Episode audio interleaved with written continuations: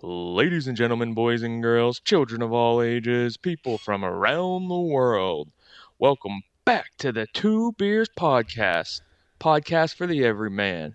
I'm Jordan with Drew, and let's just start off with the two brew salute. Yeah, buddy. Oh yeah. What's going on, Drew?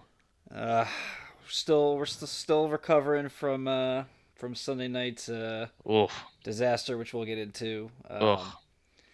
Man, we saw dollar signs, and uh, Tom Brady saw saw other stuff. So, but uh, Yep. you know, All right. Well, hey, I'm I'm drinking um, Great Lakes Brewing Edmund Fitzgerald. It's a Okay. porter, and so uh, I'm dipping into this one.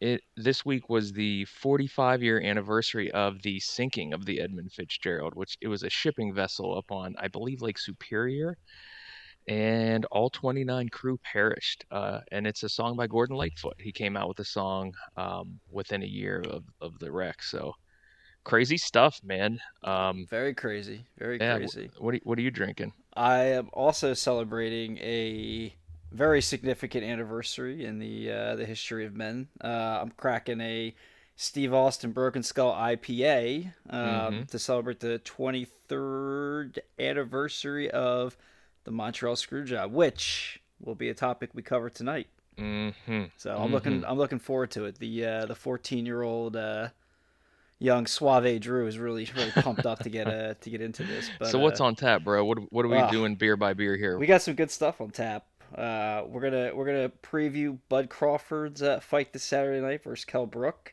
Uh, we got a little NASCAR championship recap. Day one of the Masters, and I think it all gets summed up in one word. And then uh, we're gonna look at the NBA NBA draft, which is, believe it or not, November eighteenth. So next Wednesday, the draft's here, and uh, will be followed by free agency. Um, we'll we'll do our parlay, as painful as that'll be to rehash last week, and then uh, you know we're gonna we're gonna flip the script here and do a little sports entertainment. We're gonna talk Montreal Screwjob, our top five favorite wrestlers poll that we had this week that went pretty well, and uh, Mhm. we're gonna do some random WWE Q and A. So uh, we're gonna we're gonna get wild tonight. I'm uh, I'm, yeah. may have to, I may have to break out the tequila to really get wild. Oh, It's gonna be fourteen year old Drew is gonna come out and, and start Oh yeah, tequila. yeah, yeah. Oh yeah. Tomorrow, tomorrow's gonna be fun at work. Oh yeah. All right. Well, uh, hey, let's jump off into the Bud Bud Crawford preview. He's, Bud he's the number one number one pound for pound fighter uh, on ESPN and pretty much everybody's. And um, how long has it been since he since his last fight? He last fought December of Almost a year ago now. 2019. Yeah, he fought uh, uh Prodal, I think. Um, you know, tough, uh, tough fight. Uh, you know, he he ended up he I think he closed the show. Uh, we'll, I want to say it was like the ninth round, maybe Okay. eleventh. I might be messing up my odds. Um, yeah. So I mean, yeah, like you said, Crawford number one pound for pound. It still it still kind of hurts to say that, you know, after Vasily lost, but uh, yeah, he's he's the real deal. Um, I'm really looking forward. What weight to is see, he? Uh, welterweight. So he's 147 welter. That's you know Okay. arguably it's the uh, the money weight where a lot of guys, you know, outside of heavyweight, you know, the most uh, the most exciting that we see. Um, And Yeah. and who's Kell Brook that he's fighting? Kell Brook is he's a former welterweight champion. Uh, he's 39 and 2, so 41 professional fights.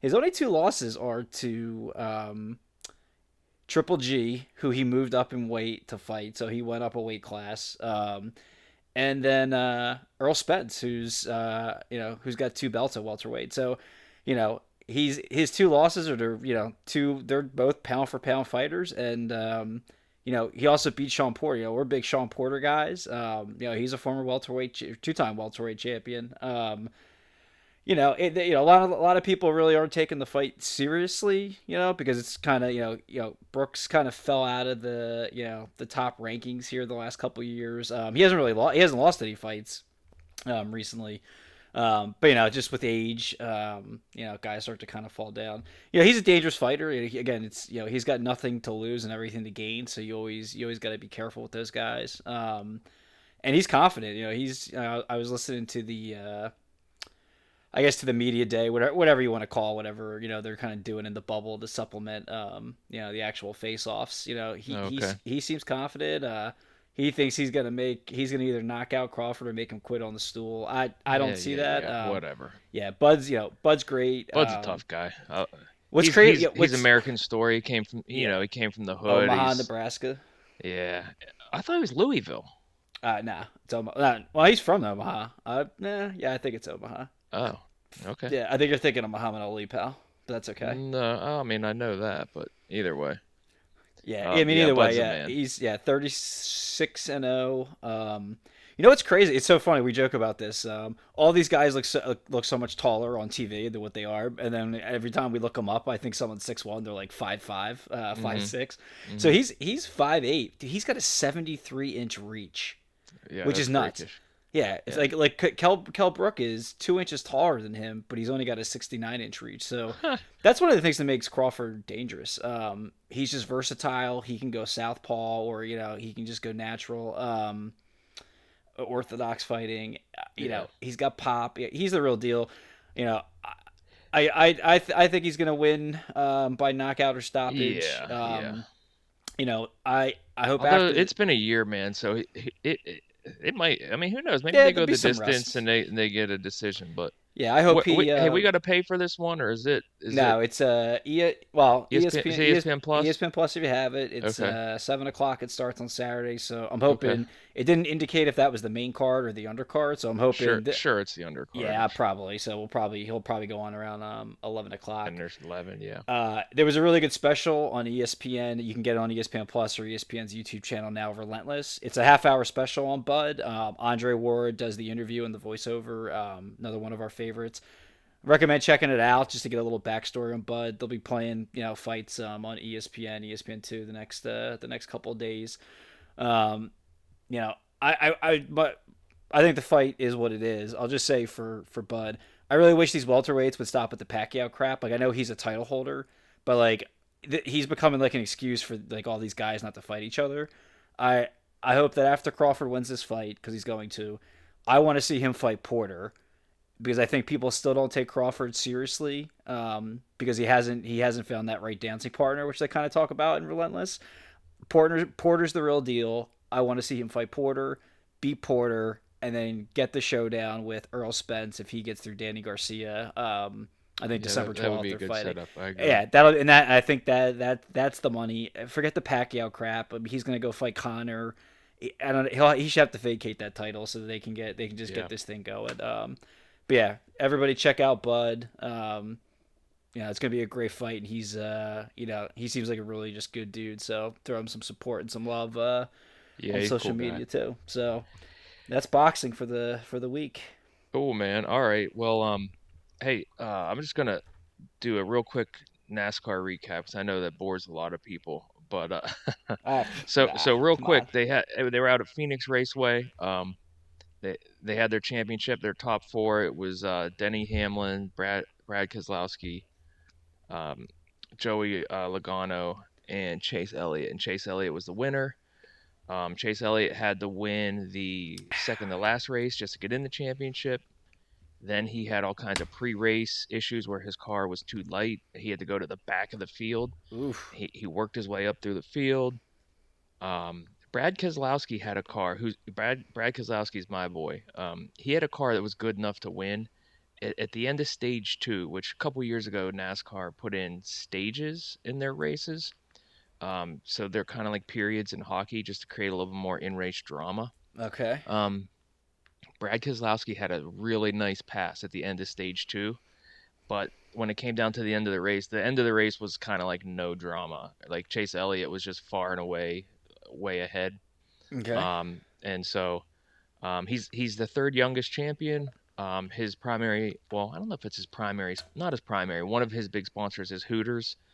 Uh, he's also the I'm already number- liking this guy a little bit more than when he started. yeah, yeah. I, I'm, I was wondering if I didn't see, but I was wondering if Hooters was running a special because they do that kind of stuff in NASCAR. It's kind of fun. But um, Okay. his his dad was the champion in 1988, um, and um, he's the number one fan favorite in NASCAR. So it was kind of like all good all around, like the fan favorite one. He's a young guy, like NASCAR's in good hands. So it it was it, the race had good parts to it, but the end was kind of like no drama. So it was it was uh, a crazy season. They were the first uh, sport out of the bubble actually. So um, and they were racing like twice a week, so it was fun. It was it was, it was a good time. Um, I, I really wish Brad would have won, but oh well, it, Now, it, do it you was cool. do you think he's a fan favorite because of of his investment in Hooters, or Nah, just it's cause it's cause his his bloodlines and, and his dad and, and people uh, liked his dad and and um you know he, he's just a kid that came up in it and, and Na- NASCAR kind of likes that stuff so um so not Hooters? uh, I mean I like him for that. He's, he's there's all kinds of Hooters commercials that run during the race because of him so I mean you know Michael every time Scott would there's a new proud. development that pops up in my neighborhood I just tell my wife I'm like you think that they're putting up a Hooters she's like she's like shut up I'm like Twin Peaks Oh man, so good, so good. yeah so that, that that's all i got to say on that it was it was uh it was cool last weekend so, That's cool. All right, all right. yeah For all our NASCAR fans out there, um, yeah. So the Masters, little little delay today. yeah then they got rain things started. delay Mhm. Um, I, I, you know, Tiger Woods, baby. I mean, guys. Uh, i did not think he was going to compete I mean, he day one's usually where he like you know he struggles a little bit and he uh, just kind of like treads yeah, water yeah yeah. But man, he uh he came, he Oh, came out. What he he finished four under, right? yeah yeah He's four under. Who who ended up with the lead today? Seven uh, seven paul under. casey paul casey uh, he has never won a major he's he's almost he might be as old as tiger he might be a little bit older he's Okay. so um he, he's kind of like uh, always the bridesmaid never the bride i think he's been second two or three or four times in majors Um, DeChambeau was minus two. He he kind of fought it a little bit.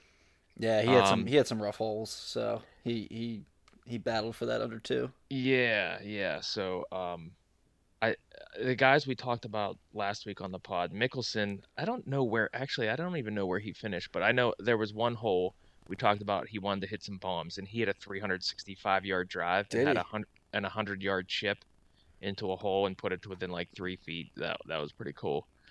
Um, but the guys we, I said, I said, you know, if I was going to be betting on the favorites, I would take JT or Rahm. Rahm, I think, is minus three. I think after day one, Yeah, he's minus three. JT got through, I think only ten holes, Minus nine or ten holes. Yeah, he's minus five. five, so he's way up there. Um, and then my long shot was Matt Wolff. He's minus four through eleven, so he's doing great. Yeah. Ugh, Patrick Reed minus four. God, he is the worst. Patrick Reed, yeah, yeah. he is the worst. he had the shot of the day though. Did you see the shot? I I didn't, man. I I just turned down Uh, my head. he was behind a tree in the pine straw, and he hit a big banana banana cut to the right, and he put it within like three inches. It Is that a real thing, or did you make? Did you just make that up? banana cut? Yeah, That that's a real thing. that's a okay. All right. Yeah, because that's Uh, the like if you do the ball tracer, it's like the shape of a banana. All right. I'm familiar And with that. and then my my my deep deep uh dark horse who was like a 100 to 1 was Cameron Champ. He's at minus 2 through 9, I think. So that was interesting. And my Keep my eye my on him. my horse is plus two. My man Brooks Koepka. Oh, guys. Yeah, dude. I was I, he I don't know. Like he's like, mentally not in it. I don't I don't know what his deal is, but you, you think he just got tired of winning majors, so now he's gonna take a couple off? maybe I don't know. but like I uh I did you I, did you did you get a chance to watch much of it today? um I probably watched Tiger's last six holes. Um, Yeah. Yeah. You know what, Jack Jack Nicklaus, I saw he had on Instagram. He put it best. He said basically it was just guys throwing darts out there, like literally, like you hit the ball and there was almost no roll. Uh, The greens were so receptive. He said this isn't even the real Augusta. You know, it has no teeth right now, just because of the rain and like wherever you hit it, that's where it stayed. And so, yeah. um, it was it was uh, it was very interesting. But um, How'd the how'd the how'd the was there any difference in what the course was looking like, being that it was November versus uh you know, it looked greener than usual. Uh, well, uh, it's like I don't know. It, it, like the like the bushes were green instead of like what like flowering, I guess. And Okay. I did notice there was like pine straw like in like the fringe around the greens and like the the the rough around the greens in some holes, which I don't remember seeing before. Um, okay. Yeah, just curious. Yeah, so um, I know somebody out there had side by side pictures, but I didn't click on it. So, um, All right, fair enough. Well, we got day. Uh, what time's day two kick off tomorrow? Or today? uh, I guess. Well, you know, we're, we're recording this Thursday, so you know it'll be Friday morning. Seven fifteen a.m. on Friday, I think. Ugh. Maybe seven ten. Yeah, because the guys from yesterday have to finish too. Um, I know Jack Nicklaus said when he he was the honorary starter, um, and he hit his drive at like yeah, like probably like six forty five or seven a.m. and he said he could he like could barely even see the ball. Yeah. Well, after these shots, I'm not going to be getting up till nine thirty anyway, so I'll probably miss miss a couple uh, couple holes. yeah. Okay. All right. Who do you? uh Yeah. I I, I hope Tiger is just in the Yeah, every, on Sunday. I mean, it's if just you're not rooting for Tiger, like, do do you even have a pulse? ah, dude. It just is. It, did I really? Did you see this thing? Is there really a doc, HBO documentary about him coming out in 2021? Was that real or was so. that fake? I don't know. I didn't see that. Ah, that's right. Uh, you don't. You're not an HBO guy. Um, my uh, my buddies out in the uh, Hburg. Um, they sent me a link today, and I just uh, I was afraid to. Cl- I'm always afraid to click on some links that you get. You never know what's Yeah. gonna pop up, and uh, yeah, but it was like a tiger, a trailer for a tiger documentary, um, airing in 2021, which would just be awesome. Wasn't a picture of that guy with his It- giant schlong It could, yeah, that- yeah, that it, it could be. keeps showing up in the group chat all quarantine. Ugh. Oh man, the real winner of COVID 19.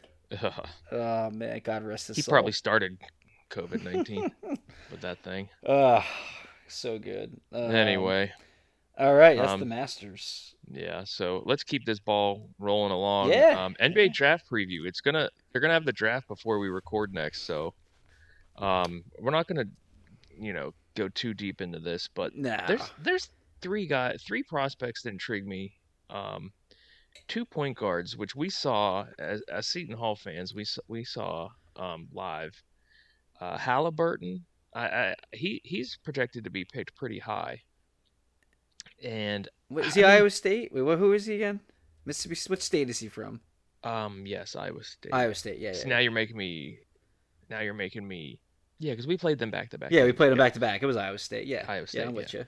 Um, yeah. So, um, it, like he's he's he's like six five point guard, lanky, kind of had kind of like stalks around kind of awkwardly, um, just like super lanky. But I'm intrigued just because he's so highly regarded. Like he kind of had a weird shot when I when I watched him a couple times, but he was like very like awesome playmaker and, and passing and everything. So kind of I I'm just intrigued by him. Pray, Peyton Pritchard out of Oregon, Kid's a winner. like I don't like I uh, this is this could I don't know. What do you think? But when I see him, I feel I feel like I'm watching like Chris Paul. I don't know that- that I don't know that I'd go that far. Um, uh, I don't I don't know who I'd comp him to, but I mean I mean body body and athleticism wise, yeah, I kind of get the Paul thing. Um, And he's just a pure point guard. Like he understands the game and he could score and shoot. Like I mean, uh, that would be awesome if he's as good as Chris Paul. But I mean, yeah, it's just kind of he just kind of is like a pure point guard that could score, but like also like understands how to like get other guys. it's good. He says he's a solid defender. Um, you know how tall he Hey, is. by the way, uh, do I have a little echo right now? I feel like I'm hearing a little echo back. I don't but... think so. Okay, good. Anyway, sorry to interrupt. Um, yeah, hopefully it's not my headset. I'm uh I'm partially deaf in one ear, so I gotta really jack up uh Mm. jack up that volume to get it. Yeah. Yeah, I mean, I like I like Pritchard. Um, I have seen I've seen him going in the second round again. Like that Mhm. kid, the kid's a winner. I kind, I mean, not the same. They're not the same player, but I get more of a Fred VanVleet vibe out of him. Um, just so funny you say that because the next guy I was going to bring up was our boy Myles Powell, Myles Cheese. and um, I, I think he can. I think he could do well in the NBA, um, the way it's played today. And I saw a mock draft that had the, the Raptors picking Myles Powell, and I, I thought it sitting like learning behind VanVleet would actually kind of kind of help him Help but, him out um, there a little bit. Yeah, Um, sorry. Yeah, sorry. Didn't mean to interrupt you, but Yeah, no, I'm dude. I'm uh, not, not, a problem. Um, yeah, but that my, my thing with Pritchard was just like, like the kid. He's he's done nothing but play winning basketball. Um, he's got a winner's mentality. Um, uh, so I, I really like him. Yeah, Myles. I mean, dude, that guy that guy's legit. Um, you know, we've been following him since he was a senior in high school at uh, Trenton Catholic. Um, Cheese. Cheese. Uh, for anyone Did who's not put you in familiar with, for, for anyone that's isn't familiar with him, and uh, we've heard this seven thousand times on every national uh, news Yeah. outlet. He was he broke his foot his senior year, and so he you know he was pretty overweight when he came into college, and he dropped like sixty pounds.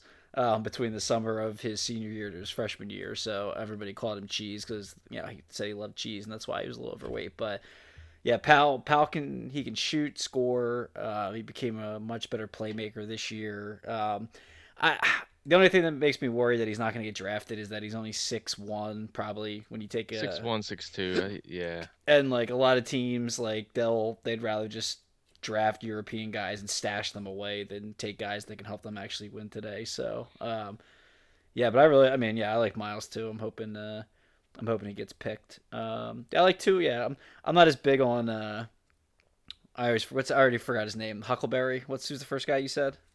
Halliburton. Yeah, Halliburton. Eh, same thing. Halliburton. I'm not as high on him. Uh, I get a MarShon Brooks vibe out of him. I don't know why. Um, I get a Livingston Brooks, uh, uh, a Livingston uh, vibe out of him. Shaun Livingston.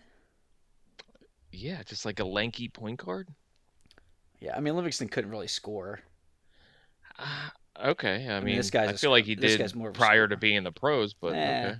Uh, maybe. Um, yeah, I mean, it's not there. Those are those are some interesting picks. And they, I s- he Halliburton's going early in some drafts, like top Like twenty. number five, yeah. Yeah, I didn't see him that high, but man, that's wild. Um, yeah, so we'll see. I uh, I got one guy that I really like that I think is going to make a big impact on whatever team takes him. Um, and then I got more of a trade to go over, but uh, we saw I, I saw this guy play in person twice at the uh, at the Seton Hall games. Sadiq Bey out of Villanova. Um, Okay. 6'8", 2, 216, um, 216, 220. Dude, I, I, I think he's the real deal, man. He is like once I watched him a couple times, I was like, dude, this guy's a pro wing. Um, 16, 16, 4 and 2, 47% from 2, 45% from 3 this year, and a really strong defender. I, I've been seeing him go anywhere between 10 and 20. Um, I think that's a guy that's going to be able to step in there day one and actually, you know, be a be a seventh man in a rotation on whatever team. I mean, I mean maybe maybe even more than that, depending on which team gets him. But Sure. um, I'd love to see the six. The Sixers are picking at 21. I'd love to see them trade up to try to get him because I don't think he'll be there. Um, but yeah, I yeah I yeah I I hate giving credit to any uh any Villanova guy just because Nova Nation's just the friggin' worst behind the Notre Dame fans. But um, yeah, this kid's good. Um, I'm glad I'm glad he's out of the Big East, so uh, Seton Hall doesn't have to see him again. But yeah, uh, there's a couple Big East prospects that are in. yeah, Alexander is it Paul- Alexander Paul out of uh, uh, who's out the of- crate? out- Who's out of crate? Is it Alexander? Is that his last name? Marcus Howard? No, that's Marquette, dude. Forget him. Oh, He's a- oh I, you said Creighton, and I and oh I, yeah, yeah, Creighton. uh, no, Ty, uh, Ty, Ty-Shon Alexander. right? Ty-Shon that what you Alexander, said? yeah. yeah, Ty-Shon Alexander out of Creighton. He's um he's another guy. He's more he's kind of a you know he's got that wing like versatile uh, game to him that you know is you know really what every team's looking for in the NBA now. Uh, Marcus Howard stinks. Forget that loser. Uh, anyway, go fake another wrist injury, dude. Yeah, all, I- all the uh, yeah. all the mock drafts have him going. Yeah, late. I mean, he's like I, I've seen him like as like the last pick in the draft. Yeah, well, whatever. Who knows? Yeah, he, yeah, he stinks. Uh, yeah, I'm not a fan. All right. Well, we'll see who gets who gets Um, put I'll where. tell you we'll, what, the- we'll, the we'll see how the Knicks screw this up again. Well, you know what's funny? Uh, Obi Toppin, who I think is actually, I, I didn't, I didn't, I didn't bring Obi up just because I think that yeah, anyone that to me that's in the top five, we don't need to bring up. Um, but I, I, he might actually fall to the Knicks, which I think would be a great. Where are they at? Seven? seven or eight. Yeah, I, if they if if if if they're if they take Cole Anthony, I they just need to blow up. And like, not I'm not trying to you know talk the poor or ill of him as a Carolina fan. I just he just doesn't need to be in New York. Like I think that would be a terrible pick for them. I could see them doing it because I think you know Greg Anthony played for the Knicks and I I'd stay away. I think Obi would be a really good pick if he does fall. Um, all I think all the attention is going to be what the Warriors do it to. Um, James. I don't know who's going to go one. Yeah, so I think if they keep that pick, I you know I would go James Wiseman because I think that he just is a good fit for that team for what they need. Um, everybody will bring up the fact that they had all these injuries last year, but just the first game of the season where they were only missing Clay, they looked horrendous defensively. Um, just because you know the team's basically been gutted now that they're over the cap and they lost Durant and Iguodala. I think he'd be really he'd be really good for them at center, to, you know, rim protection, and he really wouldn't have to do anything because you know you got Draymond, Clay, and Steph doing everything. So um, if I were the Warriors, if they have to have a sense of where they stand with Giannis, I feel like at this point in time, if they think there's no legitimate way they get Giannis, I would go all in to trade that pick, and then next year's pick that they get from the Timberwolves, um, to the Wizards for Bradley Beal. I think that would be their play. I, I, I if if they think they can get him and the Wizards are willing to go ahead and blow it up, I think that's the move for them. Um, I think Beal would be a really good fit with that team. So that's how I would uh I would roll that. Gotcha. Yeah, so it'll be exciting. So yeah, we'll we'll probably recap some um some of the Yeah, picks there'll next be week. there'll be something crazy that'll happen. We'll yeah, we'll be uh yeah because it'll be I guess they're doing. They'll, I'm assuming they're gonna do the whole draft in one night. I haven't seen any of the specifics yet. Um, but yeah, it'll be good. Um, one last thing on the NBA because this came out yesterday. Uh, I forgot to talk to you about it. Uh, Russell Westbrook and James Harden, whatever the hell's going on there in Houston. Westbrook's demanding a trade. Dude, that guy's a loser. Anybody that listens to this pod that's a fan of that guy, he is fooling you. I hope to God he gets traded to the Hornets, where he can just sit there, st- staff it or stuff his stat sheet, steal rebounds from his teammates who don't care. That guy is a loser player, and it's hilarious that that, that guy is demanding a trade when, once again, he completely blew up in the playoffs, didn't know how to play his role, and then down 40 in an elimination game is like screaming for the Lakers to double team him because he thinks he's so good. That guy's a phony. I had to get that off my chest. You're a phony. I yeah This guy's I, a phony. I am so tired of the like. I I get like it, Russell Westbrook. dude. I get it. He plays hard, all this stuff. Uh, unless somehow he finds his way playing with LeBron James, that guy that guy is never go. You're never. No team will ever win a championship with that guy on that team. That's my piece. I used to say that about Dwight Howard, and here we are. But dude, yeah, but dude, that please, that that doesn't count. That's not the same thing. Hey, know your role. Well then, shut well, well, I'm right then because what I, I just caveated with, unless he finds his way on a team with LeBron James, so similar to Dwight Howard. That's what happened. All there. right, whatever. Let's I- yeah. let, let's let's recap our parlay. Ugh. Let's let's just let's bring the pain. so, So we. Uh, so God, here's the recap. So go ahead. We had we hit two parlays in a row. So we had a four hundred dollar bet going. We were trying to win twenty two hundred. I had Oklahoma Sooners covering 20, 37 and a half. They won by like 50 something. Yeah, Easy cover. easy, easy money. And then Drew, you had the Ravens Minus one and a half. minus one and a half. Easy cover. Oh, Easy cover. They won by like 14. Yes. Then we had the over. I, I'm here. I'm hearing a, an echo. I, I swear if this po- if this episode's messed up. Ugh. Anyway, um, 50 and a Then- half. 50 and a half. We had the over. The Saints versus the Buccaneers Sunday night. The Saints jump out to like a 21 point lead. And I'm like, Drew, we got it on lock. Like, there's so much time left. Brady's going to come back, tie this game in, in a jiff. They get down to like the one yard line, and they can't even punch it in. First and goal on the one. You have Leonard Fournette and you have Tom Brady, who is the king, the king of quarterback sneaks. And then it's just one possession after another for Tom Brady. After another. After another. And then the parlay just falls apart. All $2,200. No. The final score was what? 42 to 3? It was uh it was Oh, bad. Something like that. It was the Saints scored over 40 points and they didn't they missed the over on 50 and a half. Yeah, it was. Oh, Oh man. And you know it was funny? We were looking at it live. And it's like all we we basically just need 14 points a quarter to stay on par. yeah. And at the end of the first quarter, at the with with like three minutes left in the first quarter, we get it's seven nothing, and then the Saints are about to score again. They fumble on the one yard line, and I'm like, oh dude, this is brutal. Then they get the ball back, and instead of just letting the quarter run out, they still end up scoring before the first quarter to get us our 14 points. I was like, oh, it's it, dude. It's a it's it's a lock. It's in the cards. Um, yeah, and then the Saints decided to even like you know tease us a little bit in the third quarter when they're up 31. They look like they're just going to run the ball out. But then the next drive, like they put Brees back in the game, and they're like actually trying to score, and then they go into kill mode again. So a lot of emotion. I it Oh, I'm yeah, dude. I was I I I mentally had all that money spent already. So this is yes, I know, and that's that was our downfall. So here we are, back to our square one, ten dollars on the next three teamer. Um, hey, not not for nothing though. We are uh, we're picking at 75. percent If you break down each game individually, we're uh, uh, we are we're nine it. we're nine for 12. Yeah, so um. I'm gonna go back to the college ranks just because NFL just just tweaks me. Um, I'm looking at two games and I actually haven't picked one yet. I was gonna flip a coin and I don't even have a coin, but okay. um, all right.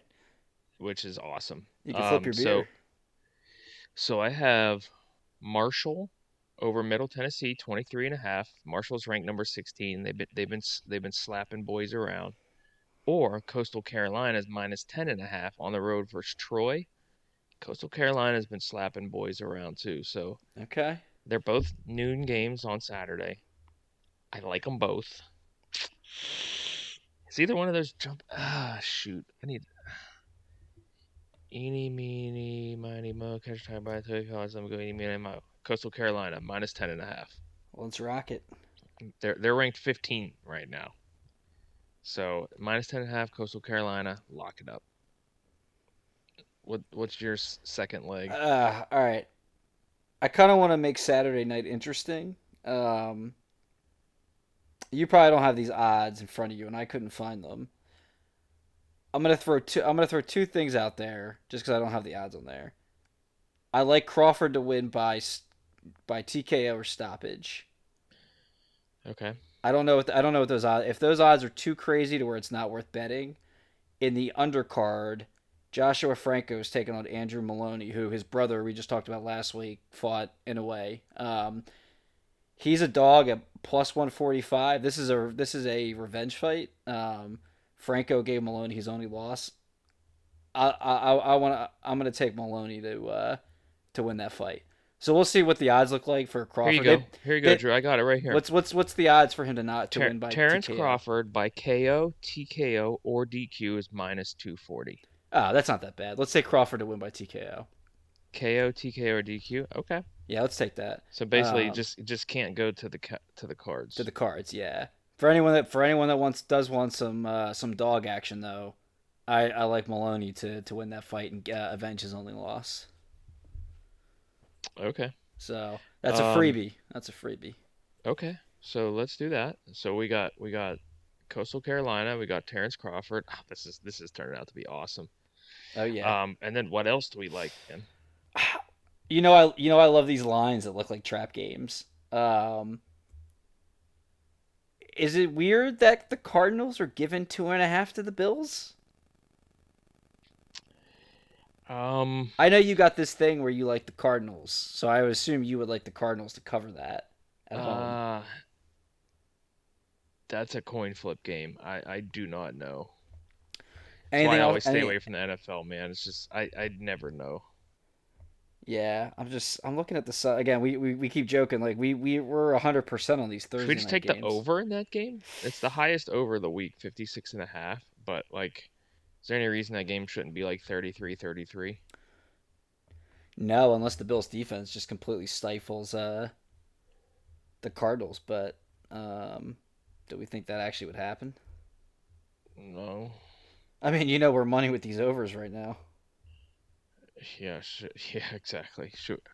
Well, what? I, I- so I don't know. What do you, what do you think? Should we just take trying the to over in that game? I'm trying to see the yeah the rest of the landscape. Like Seahawks Rams, I don't trust. Um, uh, the Steelers, yeah, right. When after How last about week, do we trust the Packers to crush the Jaguars? isn't that 14? What do you what do you have Thirteen. at, Yeah, thirteen. at home? Uh, they really should, shouldn't they? With uh, is it? Uh, they still rooting for Luton down there? God, I don't I don't even know who's quarterback on that team now. Jake Luton. It looks like he's set to start. Jake Luton. I mean, he had 300 yards in his in his debut, but I mean, like, the Packers should roll, right? Eh, I don't know. What do you um? You know what? I took it. I took it last week. I swayed us, so I'll give you. I'll give you the. Uh, I'll give you the call this week. Oh, dude, I, I I like. I mean, it's either the over and the Cardinals and Bills, or the Packers to cover. So I'm fine. 13's I'm, a 13's a ton of points in the NFL. I, I agree. Let's, let's let's roll the over. Let's have something to. Let's uh, do the root over on Let's the Bills something to root Cardinals again. 405. Yeah, I like it. yeah, 405 on Sunday. Yeah, we're gonna take the over. So once again, we're picking at 75. percent Not many. Uh, not many sites uh, can say that. So I like our odds. Yeah. Let's get this. Let's get this thing started again. Yeah. Oh, let me finish beer number one. Done. Okay. Let me let me do the two two brew salute on number two. Oh, sprayed in the face again. Uh, Um, I I'm drinking a Straub Light.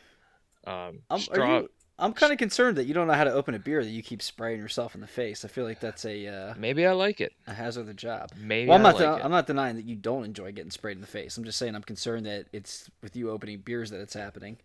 Um, it's cross pollination. I like it. I like it all. But Alright. hey, Straub is a uh, is a small brewery out in St. Mary's, PA. It's it's kind of like North Central PA. They're known for not using preservatives. Um, and I've never had their light. They they're they're they're known for their amber. Okay. This is a 96 calorie light beer. Oh, all right. And this watching is your a, uh, this is watching warm, your figure, I like it. Yeah, this is warmed up a little bit over the course of 37 minutes, and it is sufficiently crap. Okay. Not the best. Um. Yeah. Anyway, you're really getting some good slurpage over there too, man. That's that's sprayed in the face, slurpage. I'm all about it. Oh, dude, I love it. I love it. Um, I gotta, I gotta send you some of these broken skulls, man. These are, God, these are so sweet. you're just doing another broken skull. Yeah, yeah. All right. Hey, so segue into this Montreal screw job. Oh yeah. you're So drinking- just Drinking to, the beer. oh yeah, to get us started, let's get a little, uh, let's let's get a little promo music going.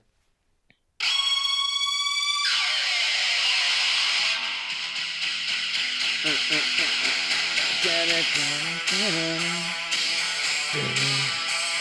best there is. The, The best, best there was, was, the best, best there ever will be. will be, undisputed, undeniable. Brett the Hitman Hart. So yeah, so, So 20, for, 23, 23, 23 year year anniversary of the Montreal screw, screw job. If, if you don't know what it is, and I'm not an expert on it, but and honestly, I I think I just You're learned about be. it the past like five years. Okay. What do you what do you know about it? So so basically, WCW was on the rise. Yes. Bret, I always want to say Brett Favre. Bret Hart Hart was Don't you dare. sorry, I love Bret Hart too. Bret Hart um was heading over to WCW. He was the current WWF champion. Yes. and like Vince McMahon just had nightmares of Bret carrying the WWF title over because they already had like a rocky relationship, and he just had nightmares of Bret carrying the title over to WCW and just screwing over the WWF. Yes. So- and that and that stemmed from earlier in the year, former female WWF champion um, Alundra Blaze, who more was known in WCW as Medusa, showed up on Nitro with the women's title and threw it in the trash can. Yeah, so what they did was um basically Brett Favre was put in a submission. Brett Favre, Bret Hart, Hart. was put was God. put in a sub. I'm I'm the worst. Bret Hart was put in a submission move, and the referee like immediately said that he tapped, and they took the belt away from Bret, and Bret did not know that they were going to do this. Yes. He he thought he was to win the match, and so he was. He, and he's he's Canadian, so I mean, it was in Montreal on his home yes. turf. And Survivor him Series, going out in, a, Survivor in, in a Series blaze of, 97. instead of a, him going out in a blaze of glory, they totally screwed him over. Um, so so what what I know you have a lot more detail. What, what's the rest of the detail? Oh. I am. Be ready, because I am gonna Zapruder film. Am I saying that right? Zapruder. Zapruder. I am think gonna. Zapruder film the shit out of this thing. Um, there's a whole there. Yeah, this this whole thing was more than just a couple days leading up or the night of the event. Um, you know, to set the like Jo said to set the scene. You know, we're this all goes back to the fall of 1996. And just to set the stage there, 96, you got for any any any wrestling fans out there, WCW was white hot. Um, the NWO was probably the coolest thing. Even if you weren't a wrestling fan, you knew what the NWO was. Everybody was rocking the t-shirts. Um, New new new new world order. oh yeah. Um, Hulk Hogan, infamously at the Bash of the Beach, you know, lifelong babyface, turns turns heel, turns his back on WCW and joins the Outsiders. Scott Hall and Kevin Nash, which most people know are Razor Ramon and Diesel, who left the WWF mid '96 and jumped shit to WCW. A couple other, you know, well-known wrestlers followed: One Two Three Kid, Million Dollar Man, um, Curt Hennig. These guys are all joining WCW. So WWF's hurting. They're they're losing the Monday Night Wars, right? Nitro versus Raw. Um, you know, they lost for 83 straight weeks. I forget. This is probably early in the stage. Um, 83 straight weeks. Oh, didn't 83, yeah. that. So Eric Bischoff, yeah, he's got a podcast 83 weeks, and that's off of the term of they won 80, 80 they won the ratings war 83 straight weeks. Um, yeah, so so they were hurting. So, um, October 21st, 1996. This is where it starts. Bret Hart signs a 20 year contract with the WWE. So, coming off his WrestleMania 12 loss in March of 96, Bret takes a little sabbatical. His contract expires. He's in talks with WCW. They're trying to get him. Um, Vince McMahon is desperate. There's no way he can lose another guy to WCW. So he signs Bret to a 20 year deal, rumored to be around $10.5 million. So it's going to fluctuate from when he's a wrestler and then he's going to work with the company on the back end. Um, WCW did make him an offer, and he jokingly told Eric Bischoff that he would jump ship if he could get Hulk Hogan's contract plus one penny because they had a beef dating back to 1993. So that's where it starts. Um, then you have February 13th, 1997, Raw Thursday Thursday, and this is a this is a pivotal pivotal point of what really starts the shift between what happens at Survivor Series. Shawn Michael, the whole when Bret came back, the whole the whole thought was that him and Shawn were going to fight again. They they fought at WrestleMania 12 in an Iron Man match. Shawn Michaels goes over, wins the belt. Bret was going to get his rematch at WrestleMania 13. He was going to get the belt, and then he was going to drop it again to Shawn later on in the year and kind of cement him as the guy going forward. So, for anyone that knows Shawn Michaels, Shawn Michaels isn't exactly a fan of you know losing his belt. So somehow he has this knee injury that shows up out of nowhere on this Thursday night event when he's supposed to fight Psycho Sid. And this is the infamous speech where Shawn Michaels he loses his friggin' smile. That is literally what this grown ass man came out and said to the fans that he's forfeiting his title because he lost his smile. Do you, do you did you watch this? Do you remember that? He lost his smile. No. Yeah, exactly. Right. You sound bewildered. That's what he came out and said on the mic that he lost his smile, so he uh, he wasn't going to be wrestling for a while. So this this set Bret off. He was pissed off. He was like, "This guy's just faking this injury because he doesn't want to drop the belt to me at WrestleMania 13." So now those plans have to change. Um, you know, yeah. Michaels meanwhile is like jumping three, jumping the uh, the ring steps three, four steps at a time. But then he's saying he's got a knee injury, and yeah, check check out check check YouTube that thing because that's well worth a watch of that crybaby. Um, so they got to change plans. WrestleMania 13, then Bret Hart ends up fighting Steve Austin. Famous I Quit match. Um, Mm. That that pretty much set Austin on fire. Bret turns heel. Um, you know, so now the wheels are in motion where Bret's going to be this bad guy. He turns on America and he's going to be this Canadian hero. Um, May then you know May of 1997 hits. Shawn Michaels magically is able to wrestle again. This is a guy who was going to have a career ending knee injury. He lost his smile, whatever the hell that means. He shows up in May. He starts doing moonsaults off the top ropes. Now he's ready to wrestle again. Um, him and Bret get into a couple altercations as part of the part of the storylines. Uh, and then May 12th on a Raw, Shawn and Bret have a promo together. Um, Bret's in a wheelchair, and it's post Raw's supposed to end with Bret getting up and basically calling Shawn a big puss, and Shawn's supposed to super kick him out of the chair, and then they're supposed to go off the air. Somehow Bret misses the cue to do that, and they they go off TV without it being seen. They end up they, they end up doing it, but only the live crowd sees it. So Shawn now Shawn's livid, thinking that Bret's just trying to screw with him. So these guys are working themselves into this backstage shoot, and then all this animosity is building up between the two of them.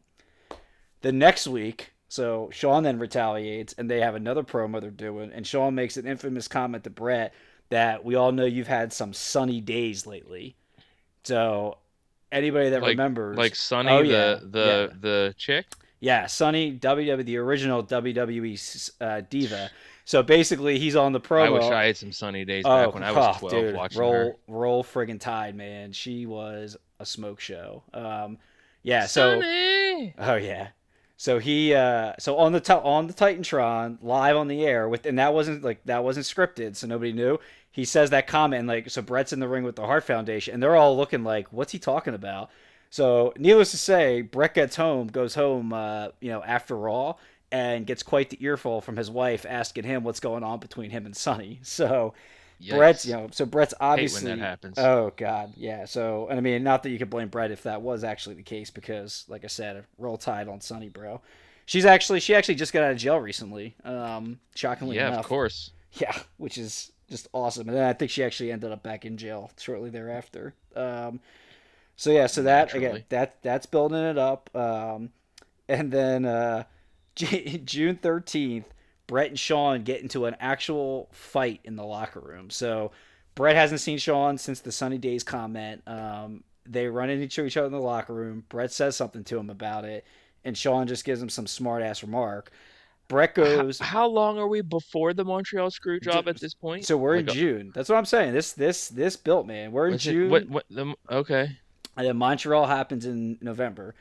But uh, this all this it all builds up to why it had to happen. Okay. So Bret then ends up, you know, in my mind, Bret Bret and Shawn start fighting. Bret basically whoops his ass. Um, you know, Shawn Shawn doesn't have the best reputation of being a, an actual an actual tough guy in real life.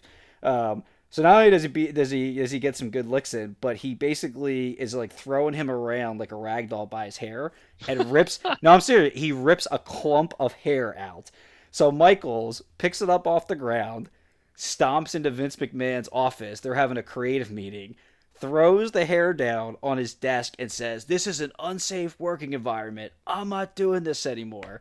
And everybody's going crazy about what is going on, what happened. Um, and so they basically, so Shawn leaves. They basically tell him not to come back to TV. Um, so he's off for a while. Bret wins. Bret ends up winning the title from The Undertaker at SummerSlam in August. Shawn Michaels is the special guest referee. Infamously tries to hit Bret with the chair. He ducks, nails Taker. Bret gets the win. So now Bret, for the fifth time, is the WWE champion. Um, September 22nd, Vince McMahon before Raw tells Bret Hart that he has to breach the 20 year contract that he just signed. Not even a year's gone by. And he says, I can't afford to pay anymore. WD, WCW is just, they're hurting us too bad. Um, if I keep if we keep your contract, we're going to go out of business.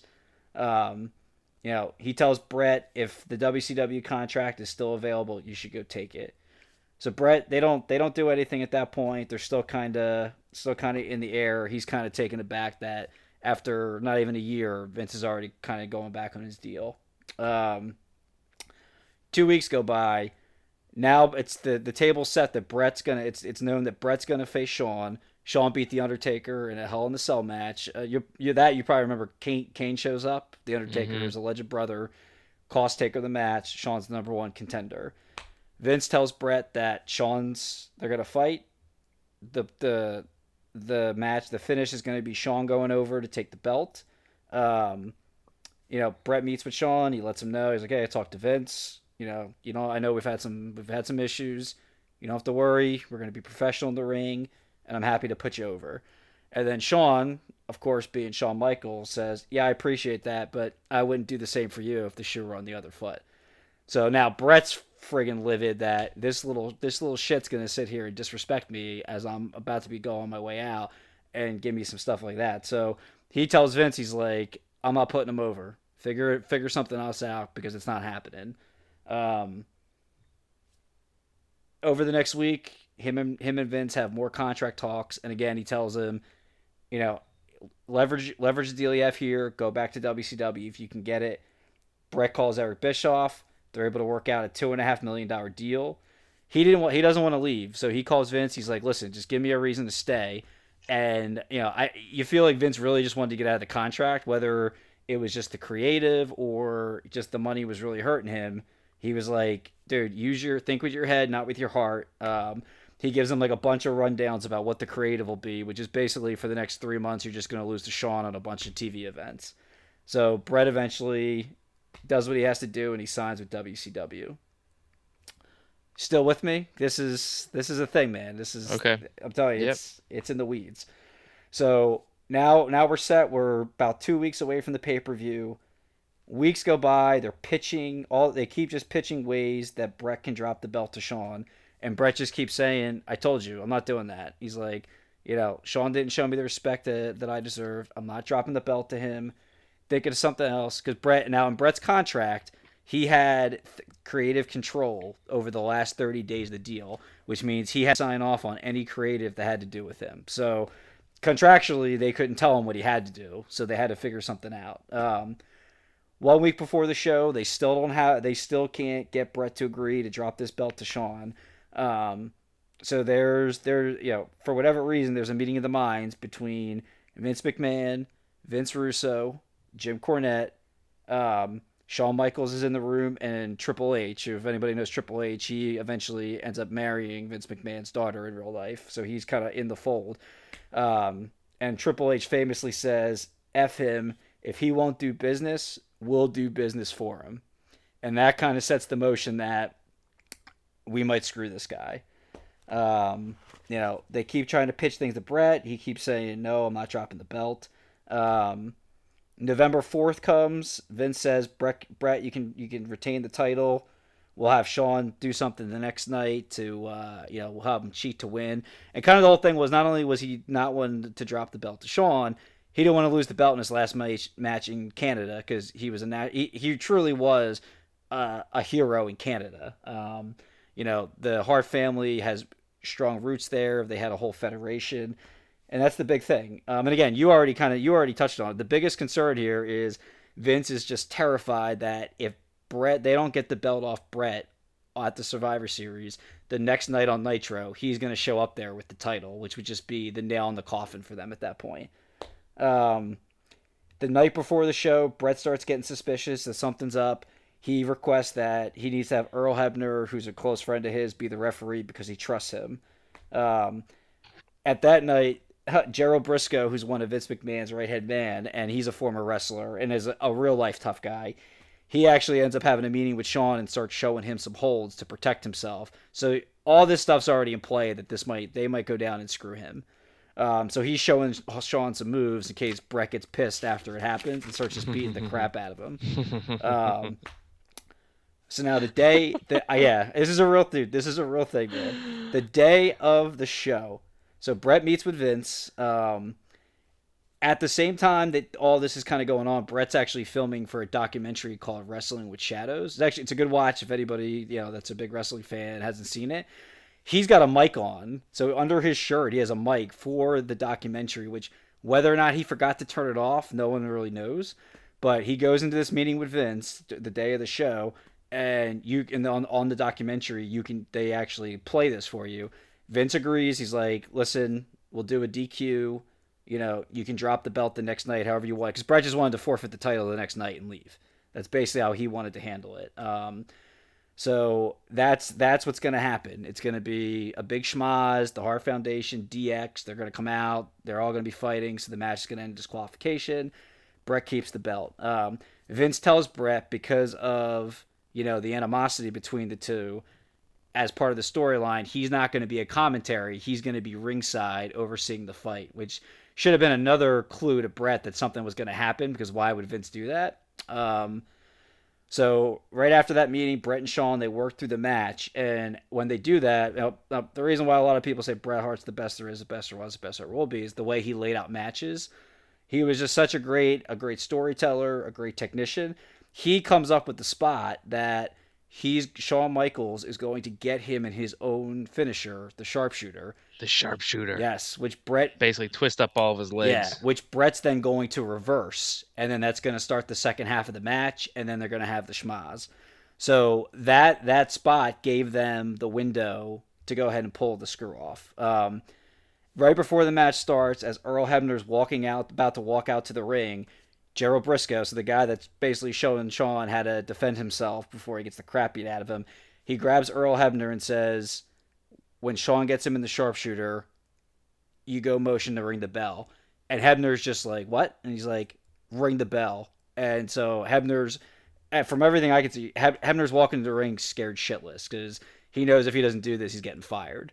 Um, they have the match. Um, you know, they're brawling in the crowd. You know, every you know, crowd's going nuts for Bret. They're just booing the shit out of Shawn. Um, the spot happens. Shawn gets him in the sharpshooter. Earl Hebner gets up, goes to call it. Vince McMahon starts yelling at the bellkeeper.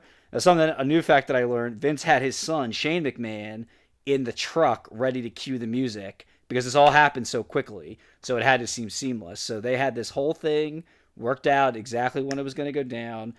Shawn's music goes. Bret breaks the hole maybe within three seconds, and he's just looking around like, "What is going he's on?" He's just looking around like, "What? What yeah, just happened?" And he's just like, like "What they, are you talking yeah, about?" Yeah, and he's like, "They did it. They screwed me."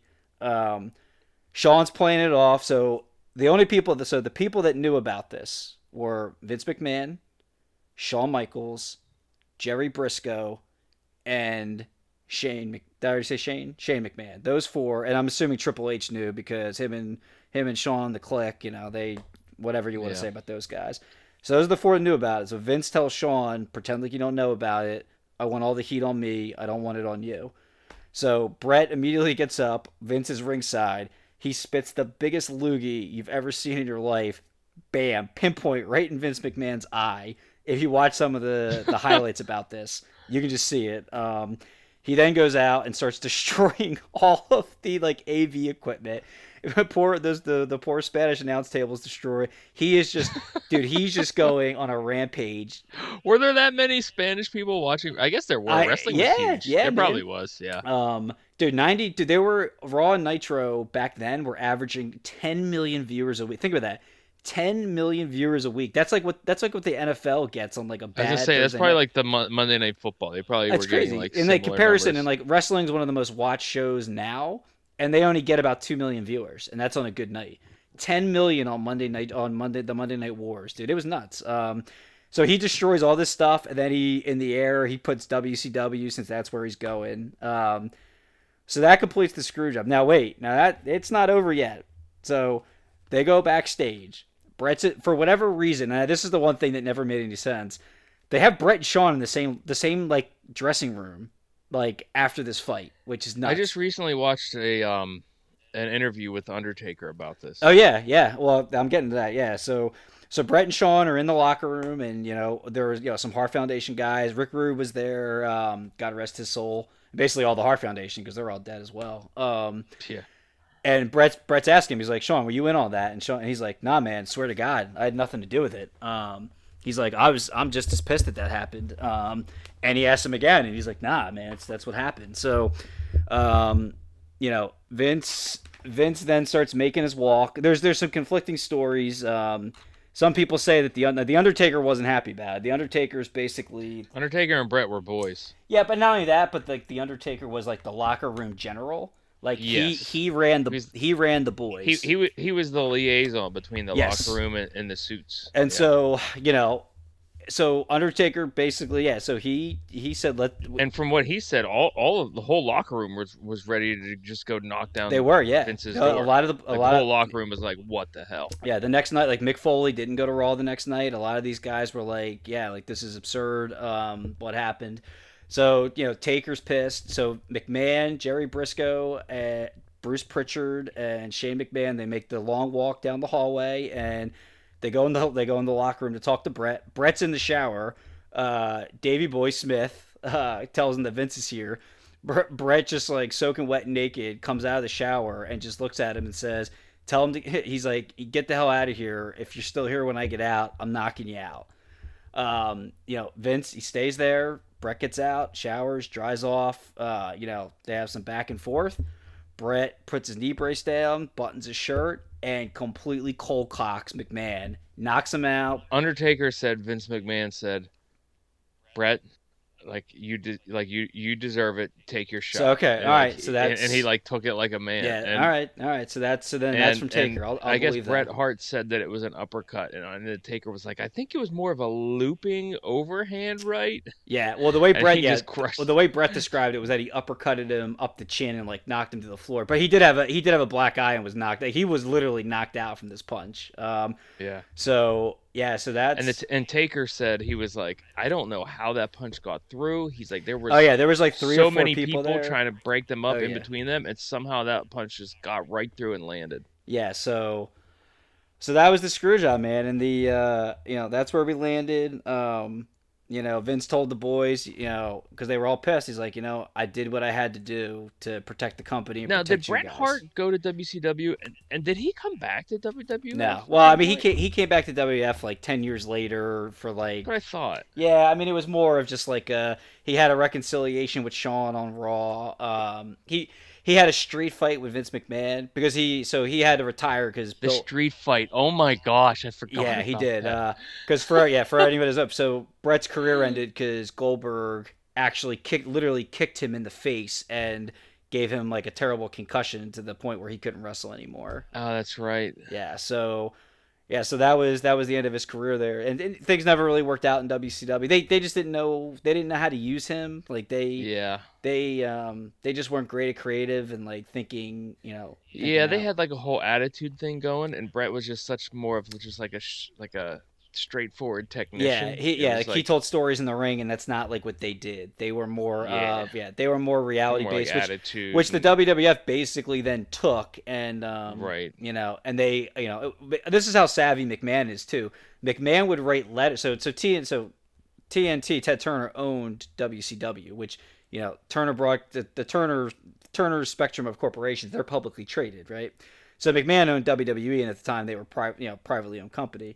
McMahon would write letters to stockholders and shareholders of of of, of Turner, like highlighting the raunchy and like inappropriate things that WCW was doing on TV to get them to like complain and and get Eric Bischoff to have to stop doing that, which is just complete genius. Um, and then Vince basically just copied what they did and just did it a lot better and happened to have the hottest guy, you know, at that time, Steve Austin, who just became a sensation. So, Yeah. but yeah, so that's the screw job. Um, you know, Bret was never the same. You know, he never really got over that. Bret, Bret, the you know, what Bret's really well known for is he he took his his character, his work, and his career very seriously, and maybe to his own detriment. But that again, that comes from his entire family was wrestling. Like his dad started um, Canadian Stampede Wrestling in um, in Canada.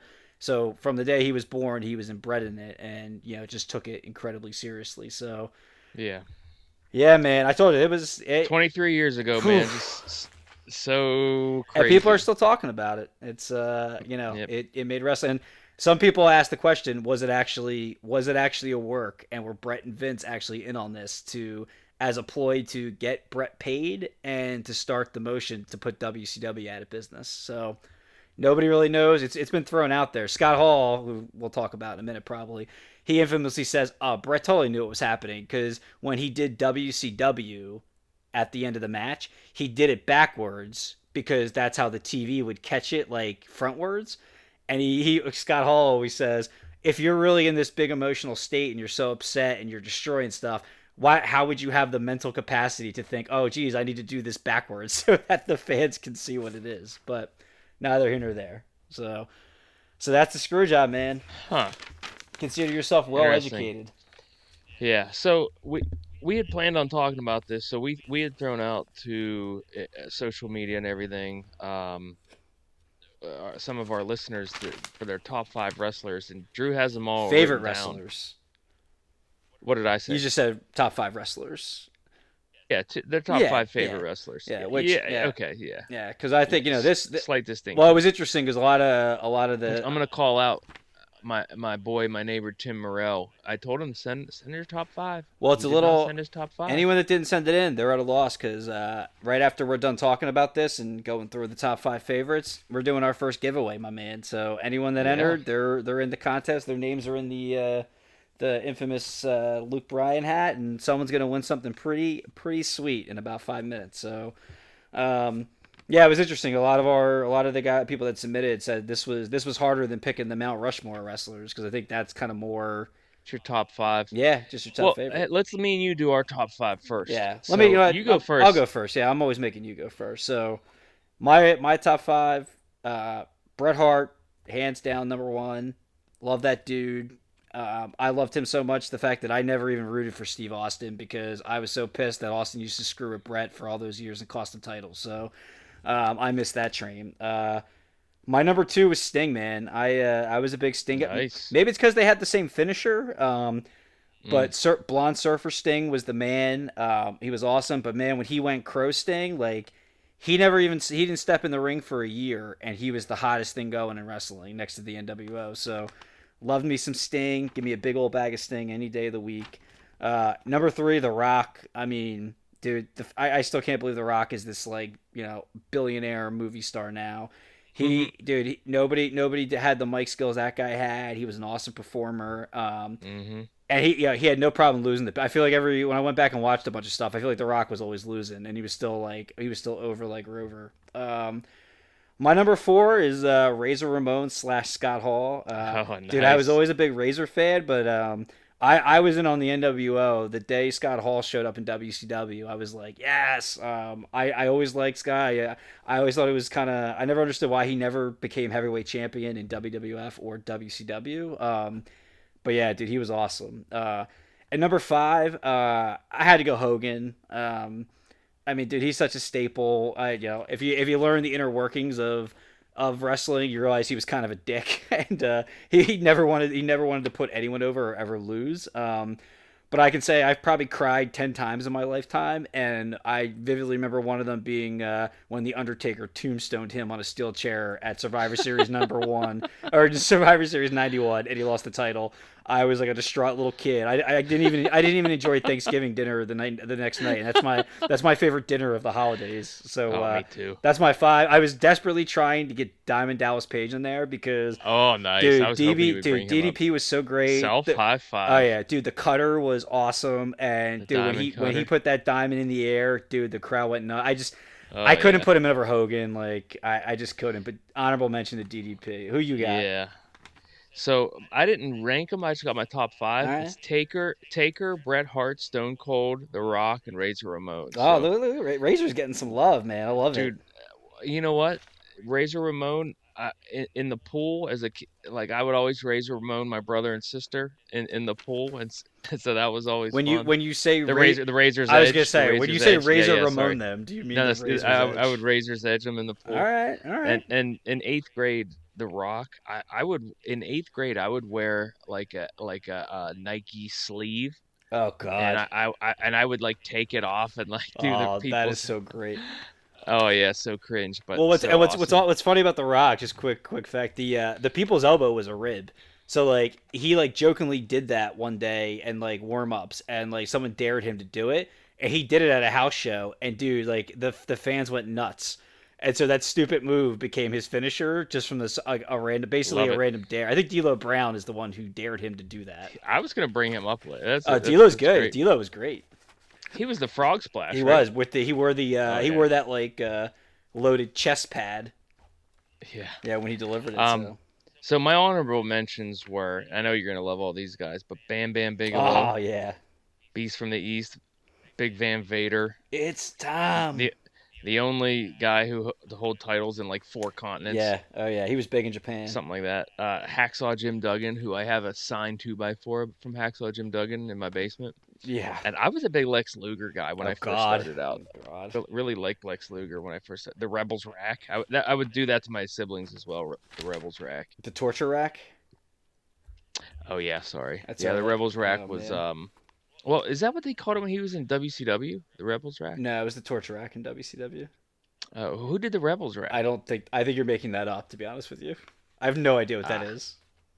Ah, okay. The It's all right torture though. Yeah, you know, it was funny. Luger, uh, you know, he left WCW to do that bodybuilding thing. Um, I forget what that was, that bodybuilding federation, and then Vince got him, and he wanted him to be the next Hulk Hogan, and he just didn't have it, man. But uh, yeah, I mean, that, dude, not not bad. I. I, if if somehow Rodman would count, I could throw him in since technically he was a wrestler in WCW, and we know I'm a big Dennis Rodman guy. But uh, ah, I'm still upset I didn't get DDP in there. Um, but that's our top Yeah. five. So so uh, we we got some good ones here. So uh, I'm gonna I'm gonna read out the guys, everyone who kind of put it in. So first, I'm gonna go uh, Tory Tory White had uh, his top his top five: Bret Hart, Stone Cold Steve Austin, The Rock.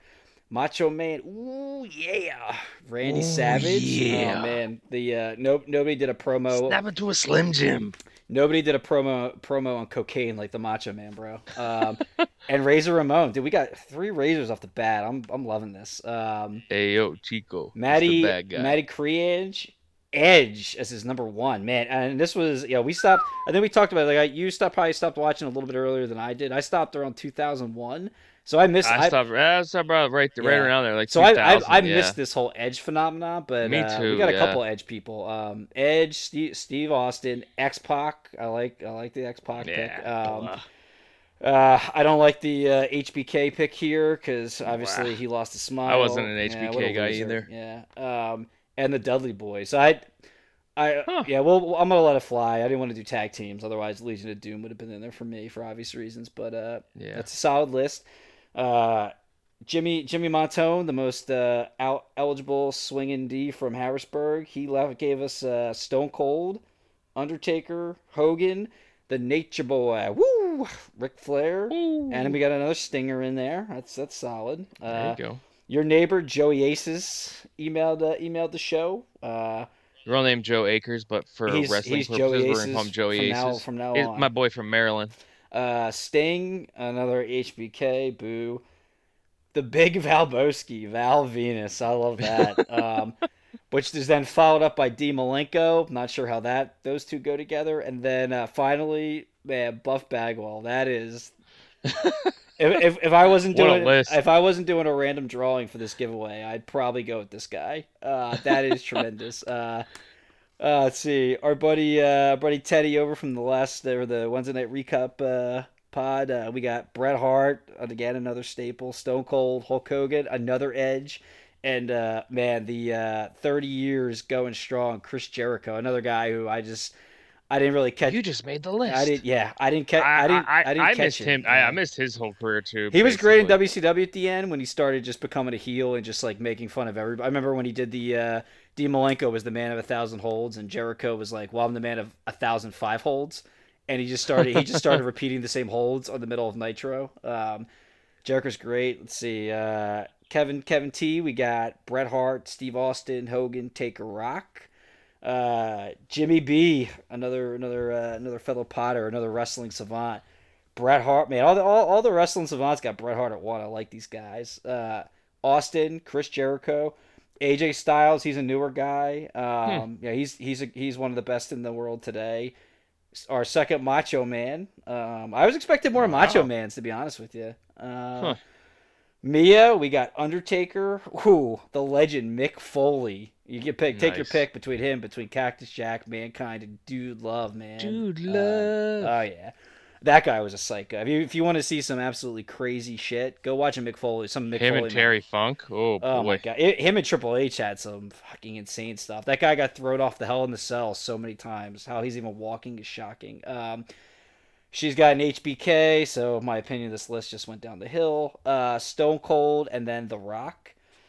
Tony, we got Stone Cold, Undertaker, we got Kane, our first Kane sighting. Ooh. Chris Benoit, who uh, you know had some controversy himself, but great technician, another Canadian guy, and then oh man, Rey Mysterio, right? That's that's Fun to watch. Yeah, Rey Mysterio. He yeah, uh, dude, prime Rey Mysterio in WCW was great. Um, and then our friends the McDonald's, uh, Janine and Sean, they gave us their combined top five. We got Taker, Bret, Sting, Stone Cold, and uh, an ECW legend, Sabu. Oh wow. That's dude. That's well that's, done. That, yeah, that is well done. Um, yeah. So I kind of looked at it from the list. I think our I think the consensus listener top five would be I, I Bret's obviously there. I mean, we had him a bunch. Austin, without question. Um, Mhm. Rock's on there, probably the most. Four and five, I think Taker and Hogan probably take it here based on Yeah. based on the majority. But you, Razor Razor Ramon got more love than I thought. Razor. Ramon, Edge, and um, Sting. Yeah, those were- guys- There's probably like a tie for five. Yeah, those guys could all take uh take a run there. But um yeah, that was fun. Uh, yeah, appreciate everybody reaching out and throwing in. It was it was interesting seeing some of these come in and once again, Joe, Joey Aces, kudos to you for uh, being a big being a big Buff Bagwell fan, man. You're you're you're the one guy that's keeping him in uh in business on ProWrestlingTees.com probably. So we're gonna Um, do uh, I'm gonna I'm gonna do a first giveaway here. So uh, I got So what is our giveaway gonna our be? Our giveaway is going to be um, a WWE T-shirt from Homage.com. So anybody, uh, Homage is a, a new, it's a T-shirt company based out of Ohio. Um, they kind of blew up when uh, infamously LeBron James wore their Undertaker T-shirt in that uh, that famous shot where he's sitting on the uh, gym floor down three one with his headphones on. Um, against the Warriors. So they're I, I probably have 40 of these t-shirts. They're super comfortable. So whoever whoever gets picked out of this hat, you're going to get a free homage t-shirt coming your way. Got to listen to the pod and DM us, D- DM us your size. So here we go. You ready? All right. Our winner is drum roll. Teddy is the winner of the homage Oh, wow. t-shirt. Big Ted gets the gets the win. So I uh I Congratulations, I- first winner. I see a Bret Hart shirt in his future. I can tell you that much. So um, nice. Yeah, we're gonna try to come up with some more more fun stuff. I'll tell you, if uh, if it wasn't for Tom Brady, everybody would be getting a T-shirt that submitted uh, Oh, questions. But Damn you, Tom Brady. neither here nor there. So you got you got a little All right, rapid fire hey, hey, going. Yeah, hey, to close this out, um, we're just having too much fun to, to end this. Oh, this is great, here, man. But I, I, I got um, I got about a dozen points that I wrote down, and there honestly there could have been a dozen more, but I had to stop myself. What do we got? And, and these are just kind of rapid fire, just things I remember from the '90s, and and I wanted to get just your quick reaction to them because you probably know more of the backstory about it than I do. oh but yeah. you remember Doink the Clown? Oh yeah. What that was? Oh man. Back back when the WWE was still doing the gimmick stuff. Yeah, Doink was was great. nuts. He was actually nuts. funny. Funny. So- yeah. Go ahead. Well, my my well, no, go ahead. What were you gonna say? Well, I was gonna say, he was actually played by two. He, well, I say played. He actually was two different guys too. That played. I can't remember their names. oh, really? Yeah. So yeah. So hey, two different so people. my- Played the thing I wanted to bring up about him was, remember he had that Dink. midget, Dink. midget Ah, slash I- didn't even have to say yeah. it. Yeah, Dink. Doink and And, Dink, um, bro. and remember they had that midget match With Bam Bam at Survivor Series. Him and was it? Oh, him it was Bam Bam. I couldn't him- remember Yeah, the 'cause other. Doink kept screwing with Bam Bam, and it was Doink and three midgets versus, um, or I guess is that well, Yeah. tiny people. Then, uh, Ti- little people. yeah, and then Ba- I can't remember who Bam Bam's at the time they called him midgets. Yeah, I can't remember who Bam Bam's team was, but yeah, it was Doink and the three. yeah, I don't remember either, man. Were, weren't they females? No, or Luna Oh. Vachon might have been in the match because she was managing Bam Bam oh, at the Luna time. Vachon. I it was the there were- ninety. For anyone that uh, wants to fact check, it was the ninety. Oh man, was it ninety two Survivor? It might have been ninety three. Oh, I'm getting my years. I think it was the ninety three. Bret was the champion. Uh, See, this is why I wanted to bring yeah. this up for you because I like. It was such a. I'm gonna bit, say I just don't ninety three. Survivor Series when they had that match. But yeah, Dink Dink was Okay, so something else. so from there I'm gonna pivot to the '93 SummerSlam. Remember Undertaker versus Undertaker? Oh, what a joke! Yes. Oh God. Yeah. Wait, so Under- you didn't like it? No. Well, yeah. Okay. Sure. It was. I It was fine. I I loved it. I thought it was I thought it was wild. Yeah. Well, how did that? How, what was the backstory there? So- how did that happen? So Undertaker at at the Rumble '93, um, oh, no Rumble '94. No, you. I think you have SummerSlam. It was SummerSlam '94. Oh, I thought it was. SummerSlam '93. Nah, it was '94 because at the at the Rumble Okay. '94, um, Undertaker is fighting Yokozuna in a casket match for the title, and the entire every every bad guy in the locker room comes out and costs Undertaker like throws Undertaker in this casket because Yokozuna can't do it, and Mhm. then like they basically stage the death of the Undertaker. And he ascends as a light into the Titantron, and he's in heaven then talking to the audience. It- this is why I was saying it was it was ridiculous because of this incident at the Rumble. Sounds awesome. Oh god, so he basically ascended into the afterlife. So he went missing for probably six months. Uh, Mhm. there, or not Liam Neeson. what yeah, was the Liam deal? Neeson- Was did he did he just need like a break? I think so. I think they just wanted to give him a, give him some time off. But um, who's the who was the actor in Naked Gun? Was it Liam Neeson? No. Liam Neeson's uh Taken. Oh yeah, it's Taken. Uh, yeah, yeah. Who's, who's um, the Gun guy? Oh my gosh. Um. It, wh- Yeah. Whoever they're they're doing they they started doing vignettes with this guy trying to find the Undertaker. DiBiase comes out and says he he found the Undertaker and now he's on his payroll and this was the fake Undertaker. So it led to the famous showdown and that's when Taker uh, the the real Undertaker then switched from the gray gloves to purple gloves. But uh, yeah, it was fine. It was a fine storyline. The it was it was a little far fetched how they. Uh, I could have swore it was '93 because me, me and my my mom made me a, a, a homemade Undertaker costume, and my and my buddy's mom made uh, him a homemade Undertaker. Uh, Leslie Nielsen. Leslie Nielsen. Ah, Um, wait, Liam Neeson, Leslie Nielsen. Ah, same thing. Uh, my my buddy's mom made him a homemade Undertaker costume, so we just pretended to be Undertaker versus Undertaker. I'm pretty sure year. SummerSlam '93 was Yokozuna, Lex Luger. Um, I can't remember when Okay. Undertaker fought. I, I yeah, it was not. It was definitely '94 because the main event was Gotcha. it was Bret and Owen Hart fought in the steel cage match for the title. Oh, that was one of. I think that was my favorite match of all time. Bret It was Hart versus great, Owen Hart in the steel cage, where they their foot got stuck in the cage. Yeah, yeah. Owen falls backwards and then Um. yeah. What do you got? What else? Keep firing. So so that that that kind of took me to the casket matches. Like, why did they ever even play up that like you can die in a casket match? I I, I went to a I was young, so I was like probably like third grade. I went to a house match at the Civic Arena in Pittsburgh, okay. and um, the Undertaker chokeslammed Yokozuna into the casket and shut the lid, and I was like, holy crap! I was like, I think he's like Dead? Is he like is he coming back? I don't know. I and don't. then like I the, and then like the next supposed to be week he was there on Raw, and I was like, as a child, I was like, wait, what are they? What are they like? Did they just pull one over? Like, what's going on? Uh, I think the point was just it was supposed to be Undertaker's forte to put people in caskets, but uh, I don't think I don't think the premise was that they they died when they went in there.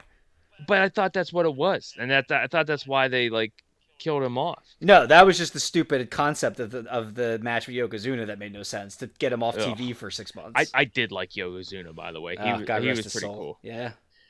Um. Anyway, next one was um just Val Venis in general. Like, what an absurd like So he even have awesome. that towel. So awesome! I have not listened. Uh, Hello, I have not listened to the podcast on him yet. Um, that Bruce Prichard and uh, but some guy but do. But peak Val Venis. ah, dude, no pun intended, was remember I don't remember who the um the person of Asian descent I don't, but it was remember the I choppy choppy yo pee pee. Remember oh, that? Tajiri. Yeah, yeah, Tajiri. Yeah, totally. What was that? What was going on? What was you know plot? what? It was so it was such a shit show at that point. Um, that they were just so all over the place, just trying to sell sex. But uh, yeah, Venis. I think he like may, maybe he tried making the moves on Taj- one of Tajiri's like valets. Uh, yeah, Oh for, for anyone who doesn't know gosh. Venis, he was basically his gimmick was he was a porn star, which was pretty hilarious. Um, and he, he would he'd come out to the ring like in uh like after a shower in his, in his little like mini towel and do like the Rick Rude like hip and uh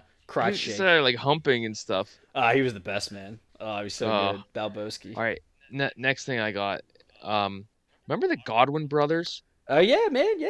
Th- They would Henry set and up. Phineas, yeah, they'd be running around. They with would their, set their up. These dudes were just like country. They would wear like overalls. like um overalls, and they would set up like a muddy slop like there, with pigs. there were several. There were a couple pig pen matches. Yep.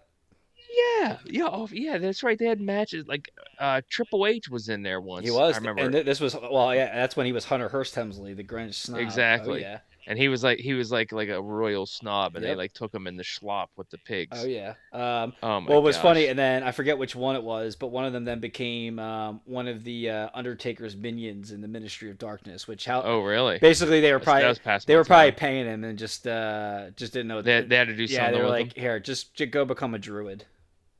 All right, number six.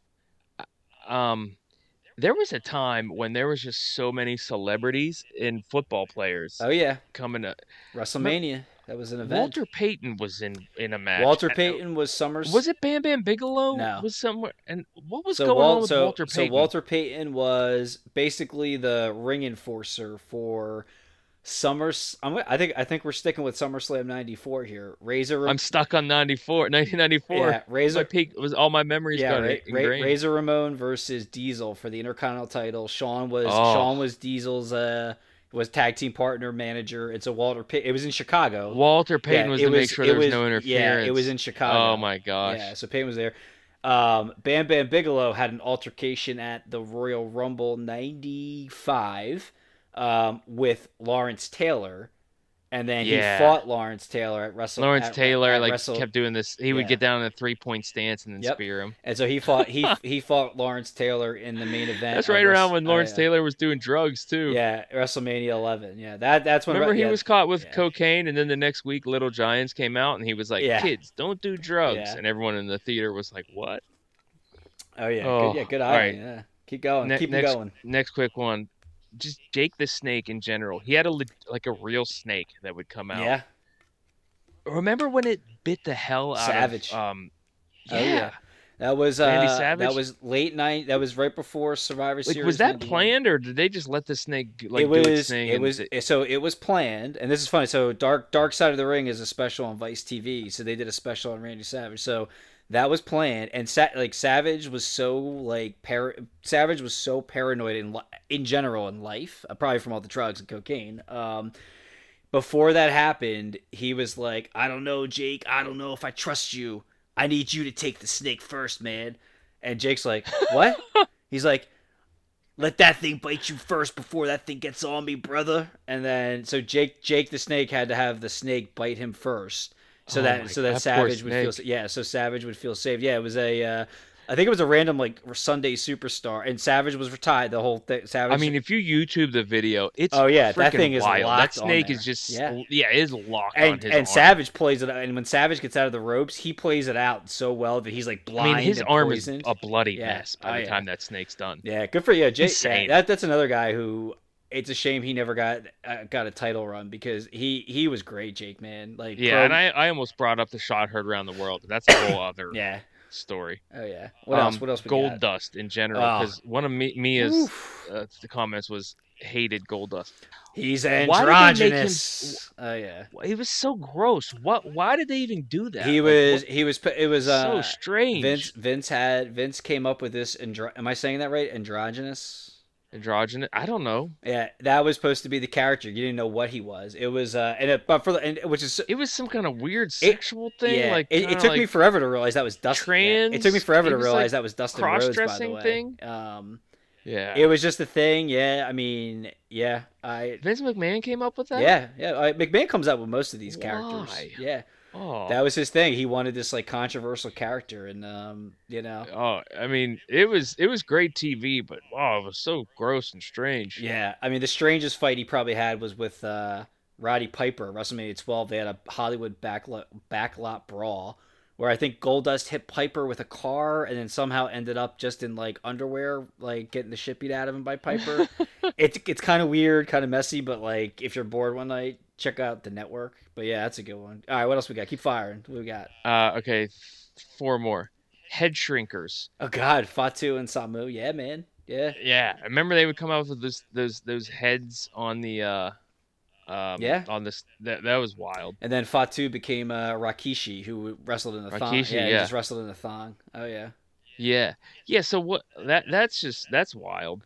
I, Yeah. I don't really have anything other to say than I mean they were they were a good tag team. They were. Yeah. Um, and then remember now what's the okay? So the next one is remember that this bit. I, I think it was an in your house. Um, but they did the Huckster versus Nacho Man, and they basically were just making fun of. And what? Yeah. So what? Yeah. were. So that was basically a vignette that they they they did. Um, they would play these things, basically showing an old Hogan and Savage, and that was and and billionaire Ted. Um, oh, and Scheme Gene. Scheme Gene was probably the best part. It was basically it was basically them taking shots at WCW because they That's what I basically thought. take the, they took their they basically bought their older talent and um, we're now building their program around these older guys because WWF was going in a younger a younger direction and because of the steroid scandal in 92 93 Vince was trying to move away from any of those like anyone that clearly was just a steroid out guy and go to some of the Yeah. guys like Bret and Shawn. Looking at you, Scott Stein. But those things are for those are great. If you can find those on YouTube, those are the Huckster versus Nacho oh, Man. those are yeah. freaking hilarious. Was it in your house where that? It wasn't even in your house. Oh, they might have wrestled like the actual actors that played them at in your house. I think they did. Yeah, And they, I I, mean, they had a like, what bunch the of they had a bunch on? of vignettes that they did for Yeah. throughout like a six month period of those two guys. But yeah, Yeah. that was great. Um, okay, two more. One, this moment is ingrained in my mind. Uh, remember when Tatanka oh, God. turned heel? Oh yeah, because he got bought out by Ted DiBiase. Yeah, turned on Lex Million Luger. Dollar Man. Yeah, turned on Lex Luger. Yeah, Lex Luger is that what it was? I couldn't remember yeah, him exactly. And, him and Luger were attacking. I just remember that going. You know, he his music was and then and then as soon as they finish that you just hear money money money money money oh yeah yeah. And it was that just like, oh my gosh, Tatanka has turned. Yeah. That was basically uh yeah. What was that all about? It was probably just like, yeah, we, he's not getting over. We got to do something. Let's like turn him Yeah. heel, um, and try to get something going with Luger because they just could, like I said, like they they had big plans for Lex and like it just didn't stick. Yeah. So it might it might have been more Um, of a Luger thing than a uh, Then Tatanka. yeah. Um. The and then the last thing I had, which I had to cut it off eventually, but I for oh, what were I forget their names, but remember those guys that were always like licked all those kids' heads and everything. The headbangers. The headbangers. oh yeah. god. What- Oh yeah. Those dudes. Ma, ma, oh god. I can't believe. Was it Drosh? no. Oh, man. I wish I remember who they were. Yeah, they were like their. they Dude, wore there, the there was like rings. there was a golden era of tag teams, and they were in they were smack dab in the middle of it. Oh yeah, they were there, they were there with the Godwinns, Legion of Doom, the New Age Outlaws. Uh, oh my gosh! yeah, they had a good they had a good run there. Yeah, the Headbangers. That's that's what we ended with. I was I was trying to think of where you were gonna go with uh with that. Man, I'll tell I'll tell you the uh the W Network is awesome just because you can. Uh, I I pretty much pirated off my my friends and family. Um, but man, going back, they have everything archived. Like you can go back and watch all these nitros and and raw. I, I know you were saying you you were you were brand loyal, so you didn't really watch WCW. Man, dude. yeah, I didn't watch a lot of WCW. The only, the only thing I watched is when the Wolfpack kind of came up. Wolfpack's back causing mass mass, destruction. destruction. Um, yeah, so then I kind of I kind of like started watching a little bit of that, but it was like, going downhill. at I was point. brand Oh, loyal man. to WWF, so I, I didn't really watch. we we gotta we gotta get you a lot. If we once we once we start hitting these parlays on a uh, regular basis, we're gonna we're gonna get the, we're gonna get a network account. Um, oh man, dude, the eighty three week like I said, eighty for the eighty three weeks where Nitro and and WCW was hot, like when the NWO first came out. Dude, that was just great programming. Um, the stuff they did with Sting, Goldberg, like I said, even even Raven, like Raven was awesome back then with Yeah, WCW. I remember that Um, guy. Yeah, they were so cool. The horse, I mean, Flair was a staple as the Horseman, but uh, yeah, dude, 90, 90, 96 through ninety nine, man. Wrestling. Like I said, they were averaging ten million people on Monday nights, and that's that's competing with Monday Night Football because that stuff was going Yeah. on between eight and now. Now There was no Sunday night football back th- then. yeah, think think so th- that was your only night yeah, game. think about this. The the NBA, who arguably people want to argue is like the hottest thing alive, they tried to schedule games to not have to compete with the NFL this year. And now the NFL eh, like that that's a thing. Nitro and Raw were like beating the NFL in ratings back then. Um, Yeah. It was a crazy time, dude. It was awesome. Like, you know, I like I said, even if you weren't a wrestling fan, like I think people knew what NWO was. They knew DX. Um, ah, dude, it was so awesome. Like I said, Fort I got two words for you. Suck it. Um, of course, I hated Shawn because he messed with Bret, so I I, wasn't. I, I was not a DX yeah, I was not. I, I I was NWO from the get go. And I of course, I was out there just just telling everybody under the sun to suck it. Yeah. But as like a seventh and eighth. I mean that's for I- I totally a different reasons too. Um, Yeah. I was gonna say, and I I'm not trying to toot my own horn, and I never I never subscribed to any of the dirt sheets like some people do who like get this inside information. I called the Hulk Hogan being the third man way before it even eh, way before it even happened. And when it actually, I remember I watched that pay per view on the fuzzy channel. Like, so remember you could like mess with your cable, like with your like the Yeah. you could mess with the tuner channel and get pay per view for free, but it was all fuzzy. But like you could still hear it and somewhat make out the picture. I'll Yeah. never forget when I watched that Bash of the Beach and Hogan came out when like nobody knew, like people thought he was coming out to help WCW. I'm Yeah. yelling at the T. I think me and my brother were watching it. I'm yelling to you. I'm like, he's the third man. It's gonna be him. And then he comes in the ring, and man, when he lays that that dr- Oh that leg drop on Savage, I'm like, I knew it. I knew it. Oh, too bad there weren't. too bad there weren't betting sites and parlays back then. Well, I'm sure there were. oh my uh, gosh. Oh god, that's back when you had to do fantasy football with the newspaper the following day and like add up the points, man. Yeah. Ah, dude, I was so pumped. I was I and I was all in on NWO. I'm like, I love these guys. I'm pretty sure I called the random like one nine hundred number to order the T-shirt with my mom's credit card. He got really pissed at me because I didn't ask. Um, God only knows Yeah, what those that checks were. out. Yeah, it's actually kind of funny if you actually dial this number. I I, I dialed it to try to get a free Rod, like a Rodman shirt a couple weeks ago because I thought maybe it would still work, and it's definitely a one nine hundred sex line now. So I don't recommend. so I don't I don't recommend doing that for anybody else that's got that scheme. Yeah. Yeah. Well. All right, man. Well, this this was a fun one. It was it was a nice trip down memory lane. Oh, I dug um, it. I dug it. You know, I think we're gonna hit the parlay this week, um, and we'll, we'll we'll get back on the uh, back back on the wagon here. But uh, Drew, until next week, it was fun, brother. Uh, was man. Hey, big kisses, baby. Peace. Later.